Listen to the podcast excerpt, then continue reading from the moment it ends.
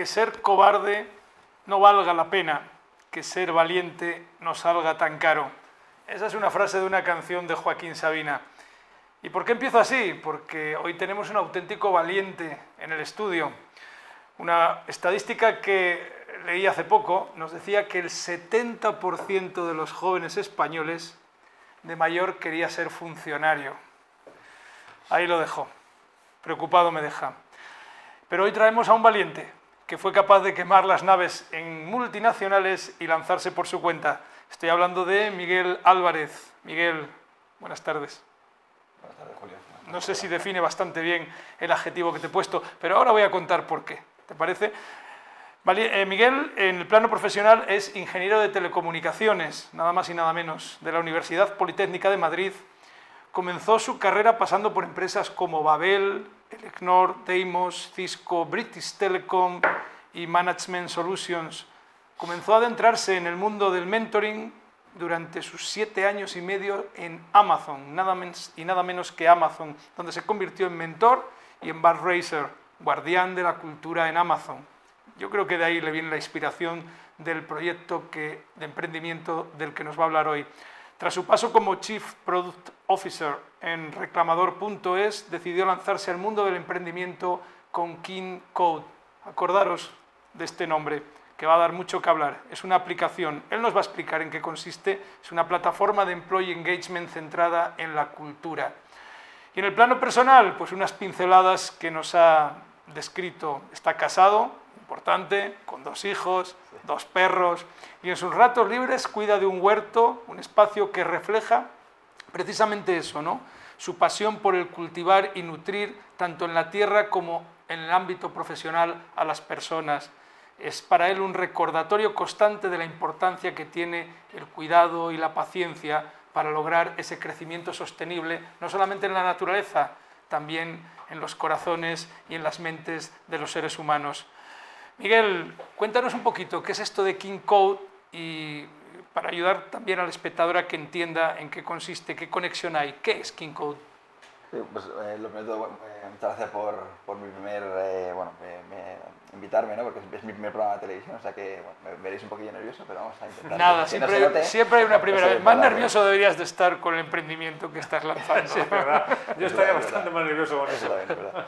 Em, pues nada, KingCode es una plataforma en la nube, ¿vale? Y lo, y lo que sirve es para ayudamos a las empresas a implantar, a medir y a hacer seguimiento de la cultura organizativa. ¿Vale? Lo hacemos eh, sobre todo gracias a esa tecnología en la, la nube, lo hacemos a escala. ¿vale? Eh, un poco para aterrizarlo un poco más, ¿no? que la cultura puede quedarse un poco, un poco etéreo. Eh, pero bueno, lo que hacemos es que al final la cultura, que como sabéis todos es un poco la visión, misión, valores, rituales, comportamientos. No, no te creas que todo el mundo sabe lo que es la cultura, ¿eh? Sí, puedes decirlo más tranquilamente. Lo, que lo contamos sí, un poquito sí, mejor. sí, por favor. Que seguro que vas a ayudar a mucha gente. Vale, bueno, al que final sé de lo que hablo. es, es, muy, es muy amplio, ¿no? Y, y cada cual lo va de una manera, pero al final lo que las patas principales que la componen, pues tenemos la, la visión, ¿no? A dónde quiere llegar la compañía, eh, la misión, el cómo quiere llegar la compañía y dónde quiere llegar, tenemos los, los valores, ¿no? el, eh, que, digamos, cómo se van a comportar también los empleados dentro de, o sea, para conseguir ese objetivo, ¿no? cómo queremos que se, que se comporten los empleados y qué, qué, valores vamos a ir demostrando en ese, en ese camino. Y luego después tenemos algo más tangible del día a día, como son esos rituales, las reuniones, la manera de comunicarse, ¿vale? y ahora también se habla mucho incluso de la parte de flexibilidad laboral, el, el, trabajar desde casa, no trabajar desde casa. Bueno, el, como veis es bastante amplio ¿no? el concepto. Entonces un poco al final, si, si, lo, si lo vemos, lo fijamos, está muy bien esa definición de cultura, pero al final eh, quien lo implanta y quien le da vida a esa cultura son las personas de las compañías. ¿no? Por eso un poco el, el, enlazarlo con la parte de, de employee engagement y, y, entonces lo que hacemos es que colocamos y hacemos seguimiento de esos valores o comportamientos, eh, cómo los empleados los van demostrando en todos los puntos del ciclo de vida del empleado. ¿vale? De manera que, que podemos tener, eh, digamos, un poco en, en, todo momento, ¿no? un poco en, en vivo, información eh, real de cómo están los empleados, de satisfechos, de, eh, demostrando los valores y tenemos esa foto de la, de la cultura claro, Porque tú me comentabas que los sistemas actuales que hacen eh, lo que hacen es eh, hacer una foto y muchas veces cuando esa foto se revela, pues eh, todo eso ya en cierta forma ha evolucionado. Vosotros con esta aplicación lo que lográis es meter un sensor dentro de la organización que prácticamente a diario te está tomando el pulso de cuál es la cultura de la organización. ¿Es correcto? Eso es, sí. Hablando con algunos de los clientes que tenemos, eh, lo que nos eh, decían antes de empezar con nosotros es, yo lanzo una encuesta de clima cada dos años. Entonces, entre que llegan los datos, los procesamos, tomamos acción, la gente que, dio ese, ese dato o ese input a la encuesta, luego ya no está. Entonces al final no, percibes eso como, como, empleado, ¿no? Entonces no estás consiguiendo que la cultura, que la cultura acabe, permeando e implantándose correctamente. ¿no? Hay otros eh, clientes que tenemos también que eh, hacen la, cultura, la encuesta de clima, por ejemplo, una vez al año. Entonces, e, es eso transformándolo y teniendo ese pulso un poco más frecuente. Nosotros proponemos siempre que sea más diario, con preguntas que vayan cambiando, de manera que te permita tener al final, digamos, como mes a mes, una foto completa de cómo está la cultura en, tu empresa. ¿no? Caray, qué innovador. Pedro. Sí. Miguel. Bueno, buenas tardes. Miguel, no te había saludado. Eh, bueno, a mí me encanta, me encanta lo que cuenta porque bueno, también sabes que te, comentaba antes que en la banda nos dedicamos a proyectos también de la formación cultural y, evidentemente empezamos, como decías tú, ¿no? por lo que es la identidad corporativa, la visión, visión, que desde decía Julio que, ah, que lo, lo, contaras tranquilamente porque es verdad que nosotros tenemos que contarlo muchas veces ¿no? y nos encanta hacerlo para, para que se entienda bien ese concepto. Y luego, evidentemente también lo que hacemos es generamos eh, modelos de liderazgo para llevar esa cultura que llegue a todo el mundo, que todo el mundo la entienda, la viva y, que se haga real. Claro, para nosotros el mentoring es una herramienta fabulosa, para nosotros incluso, bueno, yo tengo que decir que es vital, ¿no? porque también para mí es, esa, esa, otra gran, gran pata del desarrollo. Pero tú hablas de convergencia entre cultura y mentoring. Entonces, dime por qué hablas de eso, porque lo mismo ya es otra, cuando hable con algún cliente, en vez de contárselo yo, pongo tu entrevista y digo, mira, te lo voy a contar Miguel. Eh, no, bueno, yo al, final hablo de, convergencia, lo, has dicho tú, también lo mencionaba antes eh, Roberto en la, entrevista anterior, eh, pero es que es, una de las herramientas más potentes para el desarrollo de nuestros empleados, que como decíamos antes son quienes realmente dan vida a la cultura. ¿no? Entonces, si lo aterrizamos un poquillo más, al final tenemos esa cultura que nos da la visión a largo plazo, el hacia dónde, hacia dónde queremos ir como empresa, el cómo queremos llegar hasta allí, ¿no? decíamos. Eh, luego tenemos que ser capaces de, como empresa, eh, y demostrando realmente que invertimos en las personas, eh, identificar qué oportunidades hay de desarrollo de empleados, siempre, ¿no? porque esos procesos ya se conocen, pero por ejemplo la evaluación de desempeño, identificar el talento más relevante que queremos reforzar para que sean nuestros futuros líderes, o a lo mejor talento que tenemos que ayudar un poco más para remontar. ¿no? Y entonces, teniendo identificadas esas oportunidades de crecimiento y desarrollo, pues el mentoring es una de las herramientas más importantes eh, para llevar esto a cabo, como, como, hemos eh, dicho a lo largo del día de hoy, ¿no? pues esas experiencias que de, gente que es más senior, con más experiencia, mm, te anticipa lo que ha hecho en esas situaciones y al final te permite, eh, bueno, aunque, también hay que aprender haciendo las cosas, pero al final te permite anticipar riesgos. ¿no? sí. sí. nosotros hablamos muchas veces que conseguimos hacer real ¿no? esos, esos planes que tenemos, hacerlo realidad muchas veces la herramienta que, que, utilizamos es el mentoring, ¿no? para que eso se viva ¿no? realmente en, el día a día. Bueno, esto es un programa de mentoring y mucha gente que nos escucha está aquí porque le interesa este, este tema y, ahondar en ello. Em, pero yo creo que hay, mucho en común con lo que tú haces. Eh, ¿qué, tipo de herramientas utilizáis en, el Employee Engagement? Employee Engagement, para estas palabras en inglés que nos gusta utilizar, es eh, lograr ese compromiso con un poquito más del empleado. ¿Qué herramientas son las que utilizáis y qué papel juegan con el mentoring?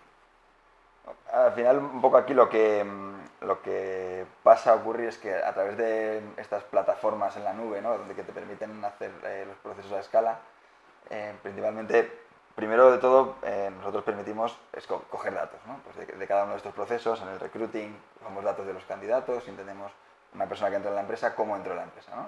qué oportunidades de crecimiento puede tener a través de reuniones de one-on-ones que también lo ofrecemos con los managers, pues permite a los managers identificar oportunidades de crecimiento, eh, la evaluación de desempeño, en esos pulsos diarios también puedes ver que managers pueden requerir un poco más de mentoring y convertirse en mejores managers.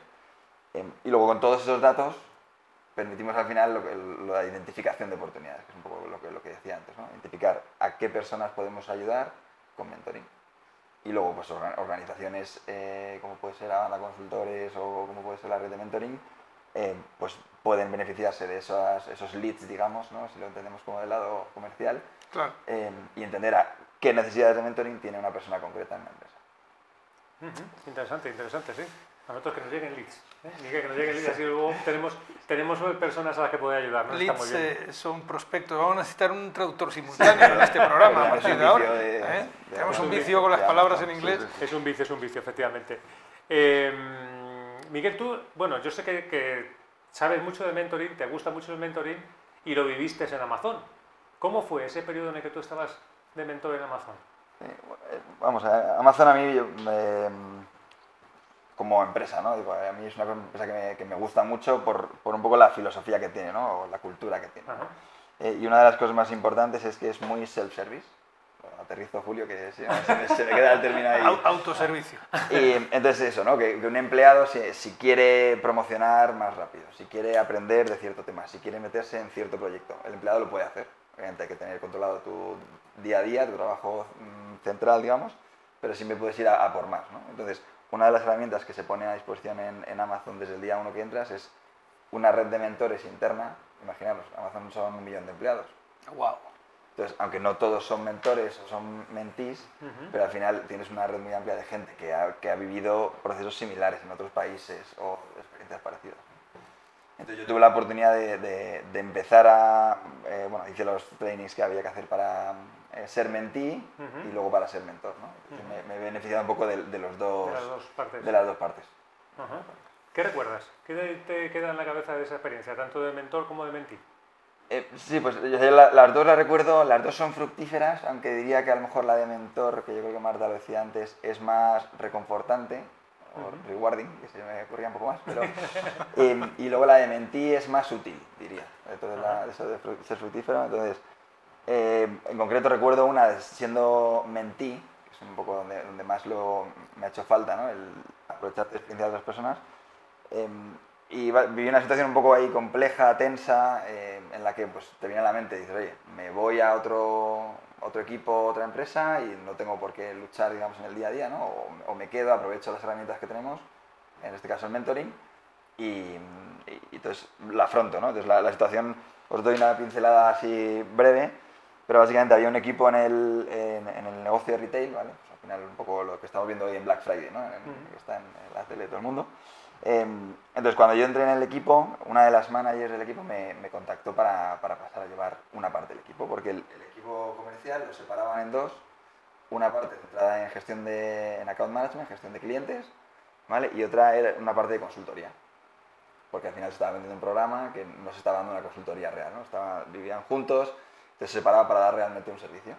Entonces al final yo llegaba un poco a llevar un equipo que quitaba músculo al equipo anterior, eh, tenía una- un objetivo un pelín diferente, entonces me, me encontré ahí cierta resistencia a, a lo que era mi posición. ¿no? Y, de, mi lado me sorprendía que fuera la manager que me había llamado, que luego me, pusiera el reto delante. ¿no? Ahí es donde empecé a plantearme el, mentoring y, buscaba dos cosas. Un manager que hubiera sufrido un cambio parecido al que sufría la manager que me estaba poniendo a mí el reto y luego además que la, que la conociera personalmente. Pues encontré un mentor que me permitió las dos cosas y entonces comunicando la situación, un poco yo lo, que le, lo que hablé con el mentor es que necesitaba al final un mentor para ayudarme a, o sea, con el objetivo de influenciar a stakeholders más seniors, ¿no? a interlocutores más eh, seniors, sí que se puede decir, ¿no? Sí, sí que se entiende. Sí, sí, sí, te deja, más líderes, digamos, más jefes, más jefes, para que se entienda Ahora se les llama Silver Plate. ¿eh? Si- Silver, la generación Silver. No, los no, que- no, no, no lo decía ni siquiera por, por de generación, sino más senior, en- de, de mayor nivel, ¿no? Pues, managers. Entonces, bueno, al final, pues con esas sesiones de mentoring, capaz de adaptar los mensajes, entender la problemática que sufrían también del otro lado y al final, pues eso me llevó incluso a, a acabar promocionando, ¿no? Que son de, Mm. es una buena historia. Queda un poco larga, perdonadme, pero... No, no, no, muy bien. Bueno, bien. Miguel Álvarez, un, un auténtico valiente en, en un mundo como el que vivimos. King Code App es la plataforma eh, de compromiso de empleado centrada en la cultura. ¿Qué valor aporta a los clientes tu herramienta? Una cosa que, que, que, es- que hablo mucho ¿no? con, con estos clientes que, que voy teniendo o, o conversaciones que voy teniendo incluso con, con, eh, otros potenciales clientes, digamos, es, eh, tú imagínate que tú eres capaz de, de tener un entendimiento eh, completo de cómo se sienten tus empleados, eh, cómo implantada está la cultura, qué están funcionando los, los proyectos. Es una foto que tienes diaria y en tiempo real. Entonces eso lo conseguimos con King. Luego ahí aparte pues, apoyamos los procesos de recursos humanos eh, con todo eso, ¿no? pero es lo que permite luego la implantación de la cultura y el seguimiento y la medición.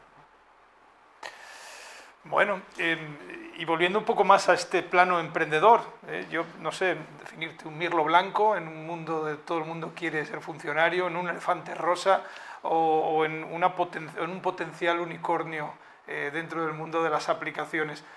¿Has tenido que tener algún mentor que te, ha, que te ha ayudado, que te ha empujado a moverte de esa, fuera de esa zona de confort? Abruma un poco el currículum que tienes de grandes compañías y caray, muchos de los que nos escuchan dirán, joder, pues sí ha sido, perdón, sí ha sido valiente salirse de ahí y lanzarse por su cuenta, ¿no? ¿Qué te han aportado esos mentores? Iba a decir que justo la, red de, la red de pequeña red, ¿no? redecilla diría, de, de mentoring a la que yo más, más recurro, que la, la tenemos los domingos en casa. Ah. Al final nos juntamos, mi padre, mi madre, mi hermano que está de Head of Product, no sé dónde, eh, mi hermana que está de Data Engineer, no sé dónde, al final es una red de perfiles muy diferentes, pero todos muy preparados. luego mi padre y mi madre, que han sido también, eh, mi padre sigue siendo gran eh, directivo, ¿no? es presidente ahí en, en Neoris. Y, entonces, juntándonos a comer, simplemente, incluso ya llevamos hasta una agenda, y entonces vamos siguiendo los puntos y nos apoyamos para ver dónde necesitamos un poco mentoring o coaching, ¿no? Ah, ok, ok. Entonces el, entorno familiar te estimula. Aparte sé que todos sois ingenieros en tu casa. Sí. ¿Eh? Desde, mi abuelo hacia abajo todos. Todos sois ingenieros, bueno. Y llegas y te pones a hablar de personas, ¿no? Sí, eso es lo único que... Tiene que ser la comida muy, muy agradable, muy amena, ¿no? Cuando hablas tú. Está bien porque cada cual al final aporta su, su, visión, ¿no? Es una cosa que, bueno, que no se ha hablado tanto y ahora empezamos a hablar cada vez más. O sea que es un poco la ¿Dónde te ves de aquí a dos años, por ejemplo? Hombre, mundo ideal, pues escalando King Code y ayudando a más empresas, ¿no? Eh, lo mismo, yo lo que veo que al final siendo una plataforma en la nube fácilmente personalizable en varios idiomas, eh, no me pongo límite geográfico, entonces no, sabría decirte una chincheta en cada país, ¿no? Algo así.